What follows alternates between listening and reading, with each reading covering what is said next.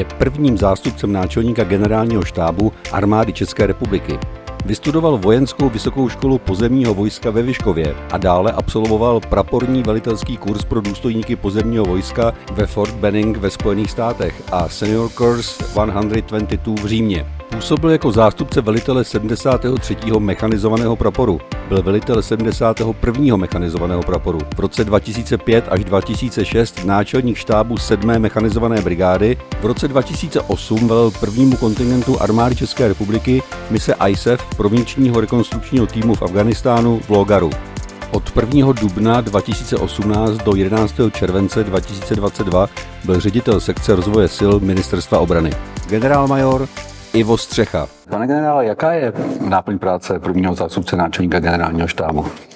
Tak eh, v první řadě zastupovat náčelníka generálního štábu, což znamená samozřejmě vědět, eh, čím žije náčelník generálního štábu, čím žije armáda a být připravený ho kdykoliv zastoupit. Mimo to eh, se věnuju hodně personálu, zahraničním pracovištím a vůbec působení armády České republiky a kontaktu se zahraničím, ať už je to primárně teda je to velitelská struktura Aliance nebo Evropské unie. Mm-hmm. Takže mám v gesti a podřízenosti mám naše velitele a řídící pracovníky na zahraničních pracovištích. Mezi vaše kompetence patří taky logistika?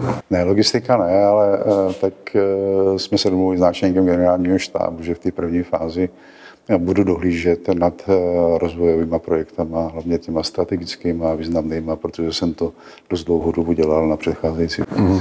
Nicméně já se toho trošku ještě podržím, protože si myslím, že kromě našeho závazku eh, těžké brigády vůči aliančním eh, spojencům je úroveň logistiky, zvlášť v současnosti při konfliktu na Ukrajině, poměrně docela zajímavé a důležité téma.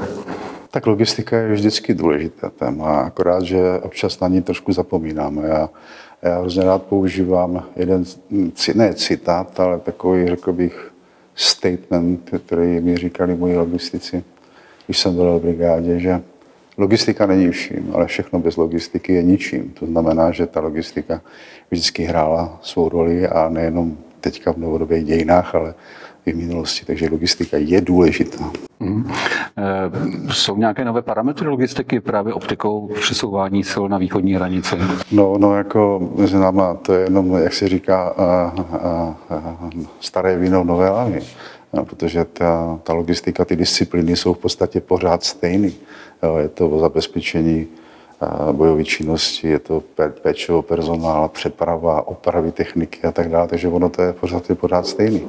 Otázkou je, jak moc kapacit a schopností jsme my byli schopni vybudovat za posledních 30 let, nebo, hmm. nebo kolik jsme jich ztratili. Tak já si myslím, že po takovém počátečním váhání eh, ta logistika znova je trošku resuscitovaná a řekl bych, že už je to není otázka posledního roku, ale bavíme se o tom již několik let. Eh, ta logistika musí dostat svoje, svoje místo na slunci, protože bez té logistiky by opravdu nebyl schopen žádná jednotka v podstatě fungovat. Takže ty poslední kroky, které jsou, že vznikl, rozšířila se nebo kapacita 14. pluku logistické podpory o jeden prapor, vybudoval se prapor podpory těch úkolů hostitelské zemi, související s hostitelskou zemi v rámci aliančních operací.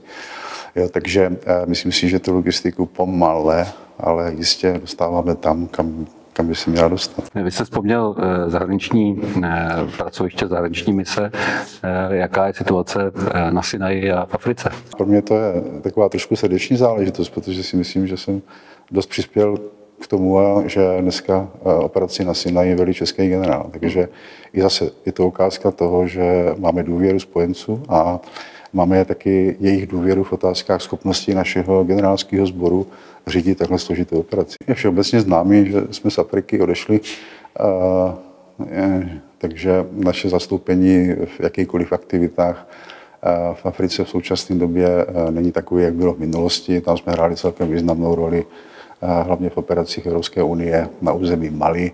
A, takže myslím si, že se tam armáda vyzkoušela, že je schopna být nasazena a zasazena v jakýchkoliv klimatických a geografických podmínkách. Takže já si myslím, že armáda splnila svůj úkol, to, že jsme dvakrát ty misi veleli a dva čeští generálové tam ten úkol splnili velmi dobře. Je otázkou toho, že jsme považováni jako dospělý, dospělý, dospělá armáda a že jsme schopni eh, velet i takhle složitým operacím. Eh, jak moc důležité jsou zkušenosti z misí pro fungování armády České republiky tady u nás?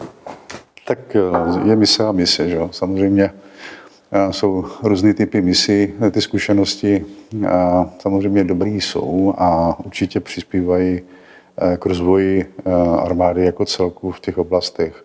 Plánování, řízení operací, v individuálních dovednostech eh, jednotlivých vojáků, v identifikace potřeb na zabezpečení komunikační, informační podpory, takže těch pozitiv je celá řada, nicméně mělo to i svoje negativa. Když se ještě vrátím ke generálnímu štábu, je vlastně generální štáb spíše týmová práce nebo je to zhluk individuality?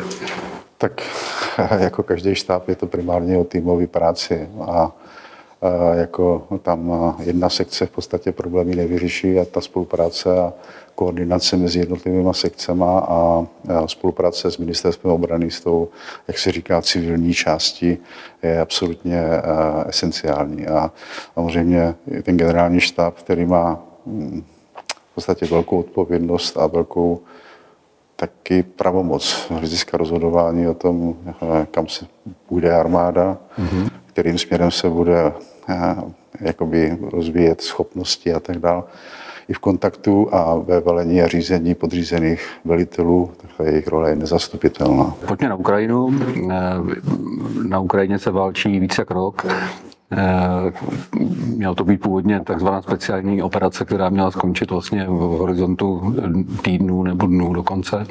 Eh, jak hodnotit vlastně úroveň stavu třeba ruské armády, která, eh, která se jeví vlastně v víceméně jako tristní záležitost? Tak slovo tristní je, je, je zajímavé slovo. Já samozřejmě, tak jak jsem sledoval ty prvopočáteční, řekl bych, manévry, ruské armády, tak eh, bylo evidentní, že tam došlo k podcenění eh, připravenosti nebo přípravy toho válčiště jako takové, podcenění podmínek, podcenění eh, předpokládaného jednání Ukrajinců a tak dále. Takže tak jak jsem měl možnost vidět z manévry jednotlivých ruských manévrových jednotek, tak bych řekl, že nedodržovali ani svoje vlastní doktriny. Takže mhm. to podcenění tam bylo. Nicméně, tak jak jsem říkal, neměli bychom se, nebo měli bychom se vyvorovat druhému extrému a to je podcenění ruské armády. Stejně jako my, tak i ruská armáda se učí. To znamená, že během toho konfliktu už eh, byla schopnou přijmout některé, některé eh, řekl bych, opatření, které zamezují tomu, jak říkáte, tristnímu eh, představení nebo působení v těch prvopočátečních fázích toho konfliktu. Je, je to zdravé, že se vlastně ta ukrajinská strana možná přeceňuje a ta ruská možná podceňuje v této chvíli? Tak já nechci hodnotit to, co je, to, co je v médiích. Samozřejmě my jako armáda máme svoje informaci, tak jak vždycky, jako vždycky neexistují černobílé příběhy, nicméně to, co byla schopná ukrajinská armáda vybudovat a nacvičit od eh, v podstatě eh, obsazení Krymu, tak klubou dolů, protože říkám, v relativně krátké době se z takového neakceschopného a těžce organizovaného, špatně zabezpečeného tělesa, jako je ukrajinská armáda, stala efektivní, na efektivní organizace. Tak já budu mluvit o české armádě, že jo, samozřejmě pomáhá celý stát a nepomáhá jenom česká armáda. Česká armáda pomáhá v těch oblastech, kde má svoje možnosti. Eh, Pro nás je eh, ta, eh, ta podpora ukrajinské armády jako, jako, jako opravdu velice důležitá. A kromě toho, co, toho, co pomáháme státu v dodávkách různého materiálu, jako takového, tak eh, jsme primárně soustředěni na výcvik eh, ukrajinských vojáků, ať už je to výcvik specialistů v oblasti OPZHN, v oblasti EOD, eh, to znamená těch explosive ordnance, to znamená proti výbuchům a podobně, tak je to v oblasti i toho vlastního boje. No, to znamená, že cvičíme i velitele a cvičíme i jednotky jako takové. Nicméně jsme si vědomi toho, že to je obrovský závazek a obrovská odpovědnost, protože ti kluci většinou od nás eh, nemají daleko na frontu. To znamená, že eh, to, co se tady naučí, je bohužel velice rychle konfrontováno s tou realitou. Mm-hmm. Takže i ty podmínky, které máme pro ten výcvik, nejsou až tak úplně jednoduché. To, co podstatě cvičíme naše jednotky několik let, tak tady to musíme zvládnout během několika týdnů. V jaké velikosti se dá cvičit? Vlastně je to na úrovni čety družstva? Jde se až k praporní úrovni a to je v podstatě příprava jak těch velitelů, tak štábu těch praporů. No a pak jsou to i vlastně příprava těch manévrových jednotek na úrovni četa rota. Mm-hmm. No, takže tam na té úrovni četa rota se ty věci dají udělat celkem slušně, tak jako příprava velitelů a štábu, ale to, co je otázkou času vždycky je taková ta sladěnost. To znamená, aby fungovali jako jeden, jeden stroj, dobře namazaný a tak dále. A to, to v té době, kterou máme eh, k dispozici, nejde udělat úplně tím nejlepším a nejefektivnějším mm. způsobem. Jsou nějaké zkušenosti ukrajinských vojáků, které jsou pro vás přínosem? Kromě těch praktických zbojiště. Jasně, samozřejmě ti vojáci celý přijíždějí se rekrutují z, různých, z různého prostředí, ať už jsou to lidi, kteří nějakou zkušenost mají s armádou, někteří z nich už mají i konkrétní zkušenost z tohoto konfliktu, ale jsou tam i, jsou tam i naprostí nováčci. Jo. Takže i tohle je pro nás celkem výzva, jak to sladit a udělat tu synchronizaci toho výcviku, aby jsme uspokojili všechny a dosáhli ten efekt takový, aby na tom bojišti uspěli co nejlíp. No. A je pravda, že, že, že i ta ukrajinská armáda samozřejmě si je vědoma toho, že de facto ty vojáky cvičí po celé Evropě. Že? Takže, takže i ona sleduje a hodnotí, jakým způsobem ti vojáci jsou připraveni. A tady to kritérium je celkem, celkem, celkem jasný. To znamená, jak úspěšní jsou na tom válčišti. No a kromě eh, toho, co cvičíme na území České republiky, tak máme ještě eh, mobilní výcvikový týmy z různých odborností, které jezdí po Evropě a v určitých výcvikových střediscích poskytují výcvik ty dané odbornosti, nebo jak se říká u nás, subject matter experts. No. Mm-hmm. Vy jste sám řekl, že vlastně eh, ukrajinští vojáci se cvičí v rámci aliance v několika státech, ve Španělsku, v Británii. Eh, máte vy nějakou zpětnou vazbu, jak eh, úspěšné nebo jak důležité vlastně cvičení na území České republiky je pro ukrajinské vojáky? do okolností jsem byl nedávno, na nedávno, listopadu loňského roku, na high level kurzu v NATO Defense College v Římě a mým spolužákem byl náčelník štábu teritoriálních sil ukrajinské armády. A my jsme si o tom hodně povídali. A v podstatě ty, ty výsledky, které dosahují ti vojáci na bojišti, ti, co byli vytrénovaní tady, jsou eh, celkem překvapením. Jo. Takže eh, samozřejmě Ukrajina nemá tyhle ty možnosti, protože ten celý stát je pod nějakým stupněm ohrožení, to je jedno, jestli východ nebo západ. Ja, takže uh, oni jsou hrozně rádi za to, že můžou přijet k nám, tady v relativním bezpečí a v relativním klidu uh, se můžou naučit těm základním dovednostem, který na tom bojišti potřebují. Takže mm-hmm. ta zpětná vazba je, ale ještě možná dost brzo to hodnotit, protože máme za sebou teprve, myslím, dva běhy. Ten prvotní, ten nultý, to bylo opravdu uh, náročná mise během několika týdnů připravit tyhle, ty, tenhle ten bicykl jako takový, takže komunikace s nima probíhá a my komunikujeme i s těma velitelama, co přijíždí z Ukrajiny a de facto i oni hodnotí, jakým způsobem se ty jednotky vedou a, jak, a jaký výsledky dosahují. On ten rytmus těch turnusů je samozřejmě poměrně nekompromisní, ale je přesto prostor k předání, řekněme, nějaké unikátní dovednosti, teď myslím kreativitu nebo schopnost improvizace. Tak eh, my se jako vojáci často chlubíme, jako čeští vojáci, že že kreativita, hlavně improvizace je nám vlastní. Já vždycky říkám, že to je spíš otázka toho, že nejsme schopni nastavit systém, proto dáváme tu kreativitu a improvizaci jako silnou, silnou schopnost a silnou vlastnost.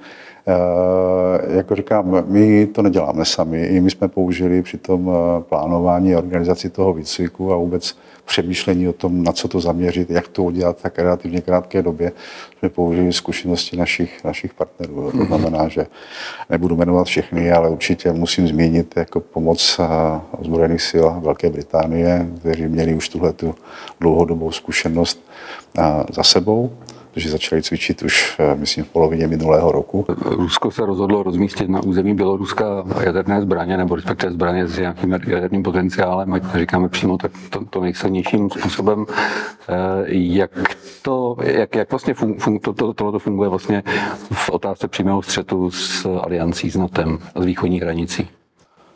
To je těžká otázka. A jako samozřejmě jaderné odstrašení je tím základním vůbec tím nástrojem k tomu, aby se taková ta vyváženost těch sil a, a toho potenciálu jednotlivých zemí, to je, je, to, je, to, je to ten definitivní nástroj, který, ze kterého mají všichni strach. Že? Samozřejmě radost toho nikdo určitě nemá a já si nejsem úplně vědom, jestli to, co tam probíhá na ty nejvyšší politické úrovni, kde to je hodně možná o nějakých psychologických válce a, a strategické komunikace a posílání vzkazů a tak dále, jak to, ta realita může být trošku odlišná.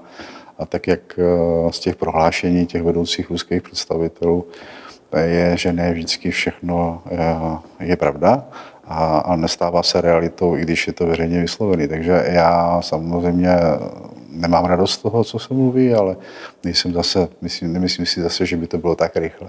Mm. Je to je spíš otázka toho strategické komunikace a trošku nátlaku na tu západní společnost. Nicméně myslíte si, že Aliance zvažuje posílení východní hranice ještě oproti současnému stavu těm battle groups, který tam jsou? Tak já si myslím, že Aliance samozřejmě nespala, reagovala už na ty prvotní problémy, které vznikly s okupací Krymu. Že? A to posílení toho východního křídla tam probíhalo, ale, ale určitě ne v takovém eh, měřítku a v takových bych, eh, množství jednotek schopností, který by vyvolávalo nějaké třeci plochy nebo eskalovalo ten vztah mezi Ruskem a Západem. Takže hmm. Eh, tam jsme byli od, od roku Krym, od Krymu v podstatě eh, došlo k posílení toho východního křídla. Bylo to přemá, převážně zaměřené na tu schopnost deterrence, to znamená odstrašení protože ty jednotky doopravdy jsou poskládány z několika států, což samozřejmě jako deterrence, jako odstrašení je dobrý, dobrý počin. Nicméně jako defense pro tu obranu jako takovou je to hodně, hodně, hodně složitá záležitost, protože přece jenom ta úroveň interoperability mezi jednotlivými státama a armádama členských států aliance ještě není úplně dokonalá. Hmm. Každopádně na to ukázalo, že jim není jedno, co se děje na východním, na východním křídle aliance, že nepovažuje východní křídlo jako budoucí válčiště, kde se odehrajou všechny rozhodující události, potenciální bitvy a že, tak jak říkají eh, ti významní představitelé, ani centimetr. Teď si půjčím citát eh, z velitelského shromáždění a z projevu eh, náčelníka generálního štábu Karla Řehky, který říkal, k umělé inteligenci a dalším přelomovým technologiím jsme se ještě ani nedostali, protože nemáme v pořádku ani základní věci.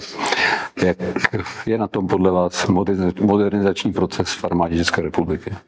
Obrana republiky je služba státu, občanům ty republiky a jakou pozornost eh, byla věnována obraně, eh, je, eh, jak, jak vysoká míra pozornosti, z čeho vyplývají samozřejmě investice do rozvoje armády a schopností odpovídá bezpečnostní situaci.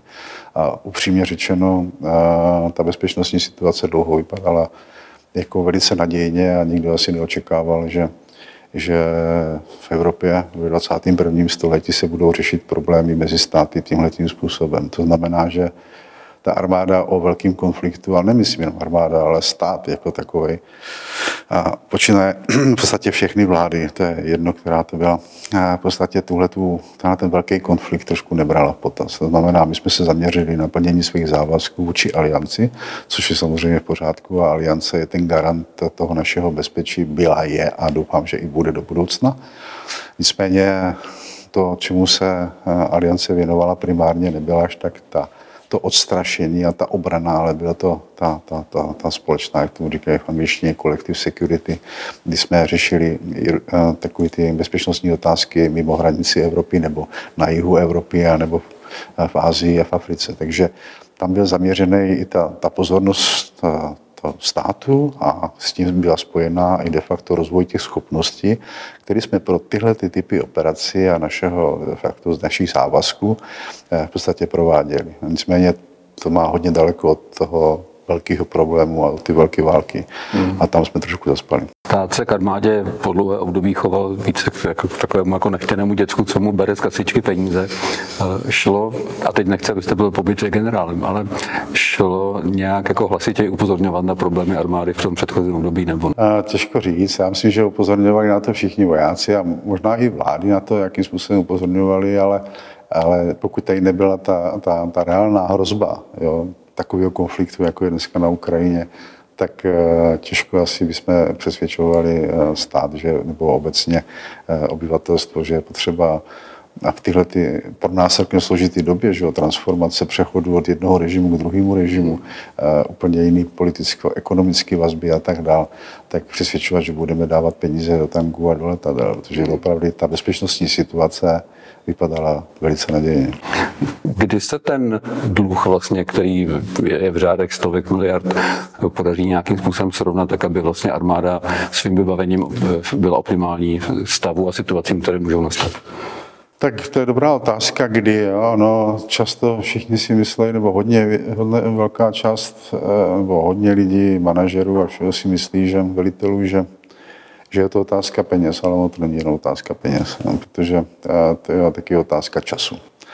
A tak, jak jsme postupně ukrajovali armádu, z hlediska velikosti, počet jednotek, odcházeli jsme z posádek, Eh, snižovali jsme, eh, řekl bych, nebo nevěnovali jsme pozornost modernizaci zbraňových systémů a tak dále, tak ten dluh, tak jak říkáte, to jsou stovky miliard a není to jenom ten politický dluh, jak mluví někteří chytří lidé, ale že jsme měli dávat 2% od vstupu do aliance, ale je to i dluh v té výchově těch vojáků, těch velitelů, který máme.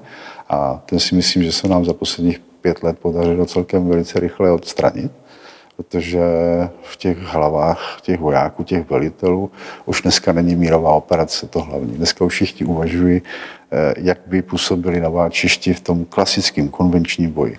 A což je mezi náma velký úspěch, protože jako takový to přepnutí toho mindset, z těch mírových věcí do toho opravdu válečného prostředí, do toho velkého konfliktu, eh, to není otázka jednoho roku. Takže tam si myslím, že jsme dobře. Co se týká toho materiálu, zbraňových systémů, a toho taky, co všechno souvisí s tím vojákem, nemovitá infrastruktura, výcvikové prostory, no tak to bude trvat ještě nějakých dekády. Hmm. Jsou některé zbraně, kterých jsme se tak jako s postupem času spíš vzdali. Vrátí se salvové raketomety do výzbroje armády České republiky? No, tak jsme se o tom zrovna bavili a obecně sleduju eh, to, co se děje na Ukrajině, že jo? a všichni de facto sledují, to se trochu zajímají o to válčení Těch nástrojů, které se tam používají, je hodně a taková ta otázka, co Česká republika, ale já si říkám, že eh, my si musíme uvědomit, že Ukrajina není Česká republika. Česká republika je pevně ukotvená v aliančním prostředí, má svoje domácí úkoly, víme, co se po nás chce z hlediska toho eh, obrany eh, aliance jako takový a podle toho bychom měli být schopni budovat i naše schopnosti. A ty schopnosti eh, jsou nějakým způsobem řízení, ty jsou řízení systémem velení a řízení, který je nastavený. A třeba některé ty krásné věci, nebo ty, řekněme, lukrativní nebo velice efektivní a zbraňové systémy na válčišti na Ukrajině, to není naše domácí úkol. To není náš domácí úkol. To znamená, že my máme jasně daný, jaké jednotky máme připravit, kam budou vyčleněny a co mají umět. A pokud je tam něco víc, tak eh, by to znamenalo zásadní restrukturalizace armády a samozřejmě navýšení počtu celkem brutálním způsobem. To znamená, že to, co má velitel brigády jako náš největší závazek, tak podle standardu aliance, kde my, který my jako, eh, jakoby respektujeme při budování naší schopnosti, ten HIMARS není součástí brigádního úkolového skupiny. Jo? Takže mm-hmm. říkám, doopravdy eh, jsme zaměřeni na výstavu těch schopností, které nám aliance zadala, že máme mít a poskytnout pro společnou obranu, Plus samozřejmě jsme si vědomi úkolů na teritoriu, protože ty, ty za nás nikdo neudělá. Takže i tam. Takže je to taková jakoby dvojkolejnost, jo, aliance a samozřejmě teritorium, kdy jsme si vědomi naší role, naše geografie, jak geografie říká celkem jasně, teď, když už máme identifikovaný toho protivníka a už mu říkáme tak, jak jsme mu měli říkat už dávno, tak je to host nation support a všechno to, co souvisí s pohybem, s přesunama, zabezpečením, logistikou na území České republiky. Přesto, když eh, si připustíme, že se pořídí vlastně nové letouny F-35, tak ty přímo s eh, HIMARS eh, raketami kooperují, že? Je to jedna ze schopností toho letadla. Určitě.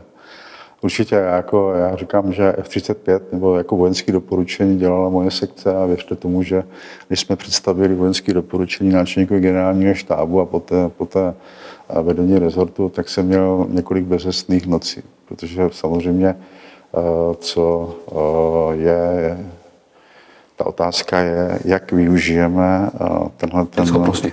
tyhle ty schopnosti v tom budoucím válčení tam, kde je role armády České republiky. Ale řekl jsem si, že zaprvé nekupujeme letadlo na 10 ani na 20 let. To znamená, tohleto letadlo bude mít svůj, svůj, svůj úkol na budoucím váčišti až do roku 2040, 2050 a dál. Za druhé, přece jenom pátá generace a letouny páté generace budou v určité době a velice krátké době na evropském váčišti dominovat. A za třetí, i když nevyužije armáda České republiky v prvotní fázi veškerý potenciál toho, co ten letadlo umí, tak to můžou využít naši spojenci. Jo, to znamená, že není to jenom na ochranu vzdušného prostoru České republiky, ale bude zapojena do toho, na tom bojišti aliančním. A tam zkrátka už jsou jednotky a státy, které dokážou to využít ten potenciál v daleko větší míře. Což neznamená, ale že my, rezign, že my rezignujeme na rozvoj našich vlastních schopností, které bychom mohli takzvaně plug-in do té F-35 nebo do letounu páté generace. A z toho důvodu byl další ten argument, který mě přesvědčil v tom, že to doporučení je správný, je, že se to stane takový technologicky driving force pro zbytek armády, tak aby se přibližoval ten zbytek armády k těm schopnostem technologickým toho letounu a, a de facto ne, nevznikaly ty velké rozdíly mezi technologie, které máme u různých druhů sil. Jo, a byli jsme schopni vytvořit jak s tou moderní technologií, tak s tou zastaralejší technologií určitou fúzi, generování efektu na bojišti. Prostředky nebo zbraně jsou jedna věc, samozřejmě za vším člověka. Eh, jak se daří naplňovat kritéria náboru do armády České republiky? Tak eh, jestli je něco, kvůli čemu dobře nespím, tak je to personál. To říkám absolutně upřímně, protože uh, nabrat, zrekrutovat, vychovat, vycvičit, udržet a zachovat, možná použiju zprostý slovo, ale životní cyklus toho personálu je jedna z největších výzev. A já říkám, že letadlo koupíme, tank koupíme, všechno koupíme, spravíme baráky, vybudujeme komunikační informační podporu, ale bez toho personálu nám to k ničemu nebude. To znamená, velice seriózně se začínáme zabývat tím, co dál. A, a už probíhá analýzy, probíhaly analýzy, jakým způsobem ty vojáky dostat, udržet, vycvičit a zároveň zabezpečit takovou určitou fluktuaci personálu i v té armádě, protože nemůžeme vycvičit vojáka a používat ho na jednu schopnost 30-40 let. To znamená, musíme i zabránit tomu, co dneska se děje, a to je stárnutí ozbrojených sil. A jestli dneska jsme na průměrném věku něco kolem 40 let a u bojových jednotek kolem 35, 34 let, tak je něco v nepořádku. Takže pracujeme na tom, pracuje tam tým, který má de facto doporučit určitý opatření ve okamžitém horizontu, tak aby jsme zastavili takový ten odliv teďka momentální, ale taky opatření, které budeme probírat a analyzovat ve střednědobém a dlouhodobém horizontu. Takže eh, říkám, myslíme na to a myslím si, že to je i pro náčelníka generálního štábu stejně jako pro mě priorita číslo jedna. Aktivní zálohy, jakou roli v tomto procesu mohou hrát? Tak já říkám, že eh, situace, která je dneska, se nedá nějak komentovat bez toho, že jsme se podívali o trošku do historie. Že? A ten, ten nesmělý pokus někdy před 20 lety a vůbec, a řekl bych, eh, jak najdeme místo pro ty aktivní zálohy, co bude jejich role, ať už to budou role toho, že budou vytvářet nějaký organizační jádra pro vznikající útvary mobilizovaný, nebo budou doplňovat profesionální armádu, tak ta diskuze tam proběhla dlouho. Dneska si myslím, že máme celkem jasno. Ty aktivní zálohy pro nás jsou absolutně klíčové, hlavně v té prvotní fázi jakýkoliv konfliktu, kdy ještě není jasno, jestli je krize, jaká krize, jestli je válka, není válka. Oni na rozdíl od ostatních, řekl bych, záloh jako takových jsou k dispozici daleko dřív a tím, že připravujeme a cvičíme částečně u bojových jednotek a cvičíme je na veškerou techniku, který ty bojové útvary mají a i na tu nejmodernější, tak tam je tam, tam ten problém je trošku menší samozřejmě a, a myslím si, že ten výcvik je zajímavější a ti vojáci nemají problém se namotivovat. A protože cvičí s tou profesionální armádou, pak je tam druhá část těch aktivních záloh a ta by měla plnit úkoly ve prospěch teritoriálních sil, to znamená ochrana teritoria, ochrana důležité infrastruktury a tak dále. Takže tam eh, je to trošku složitější, protože dneska chce být každý akčňák, nebo chce jezdit s tankem, nebo chce jezdit s tímhle. A tohle je doopravdy eh, taková práce, eh, i když říkám, výcvik se dá udělat zajímavý, pro kohokoliv, tak je to taková práce, která není až tak úplně sexy. Mm. Ale každopádně máme plán, víme, kolik chceme mít vojenských záloh eh, nebo aktivních záloh do roku 2030. A víme, v jaké struktuře a co od nich budeme čekat. A já myslím, že i podmínky pro službu v armádě eh, pro aktivní zálohy se zlepšují, což důsledkem je nedávno nějaká legislativní úprava, kde se vylepšují ty podmínky pro službu Eh, občanů v aktivních záloh. Jakou armádu by měla Česká republika mít? No, to je dobrá otázka. Zrovna teď jsme se o tom mluvili s náčelníkem generálního štábu, protože my si furt zachováváme nějaký vševojskový charakter armády, což znamená, že máme v podstatě celý set těch schopností, které eh, dneska ty armády potřebují k efektivnímu operování na nějakých těch válčištích. Jo. Nicméně my máme celý ten set schopností, ale ten počet 30 tisíc vojáků, který máme daný do toho roku 2030 plus 10 tisíc aktivních záloh, je trošku malý na to, aby jsme eh, pokryli všechny schopnosti adekvátní kapacitou. Takže tam se o tom ještě hodně bavíme a teďka pracujeme na koncepci výstavby armády České republiky do roku 2035, která navazuje na bezpečnostní strategii a obranou strategii a dlouhodobý výhled pro obranu do roku 2040. Takže tam tyhle ty témata a otázky padají. Samozřejmě bavíme se o tom, že nové technologie by nám měly snížit eh, požadavky eh, na ten personál a ono to není vždycky až tak úplně pravda. A navíc buďme realisti, v některých schopnostech eh, přeskakujeme dekády vývoje a skáčeme někdy z poloviny 20. století do poloviny 21. století a to si žádá doopravdy kvalifikovaný a odborný a erudovaný personál. Takže těch výzev je hodně, já počty neřeknu, protože víte, jak to bývá po Česku, tam, kde výrobce nějakého zbraňového systému řekne, že péči o ten zbraňový systém potřebujeme na jeden systém 30 vojáků, tak po Česku my to zpravidla zvládneme v pěti, ale to už jsou tak technologicky složitý systémy, že si myslím, že tady tu českou cestu nějakou asi už nemůžeme jako následovat. Hmm. No já vám, pane generále, přeju, co vám to podaří. Děkuji za rozhovor. Jo, děkuji vám.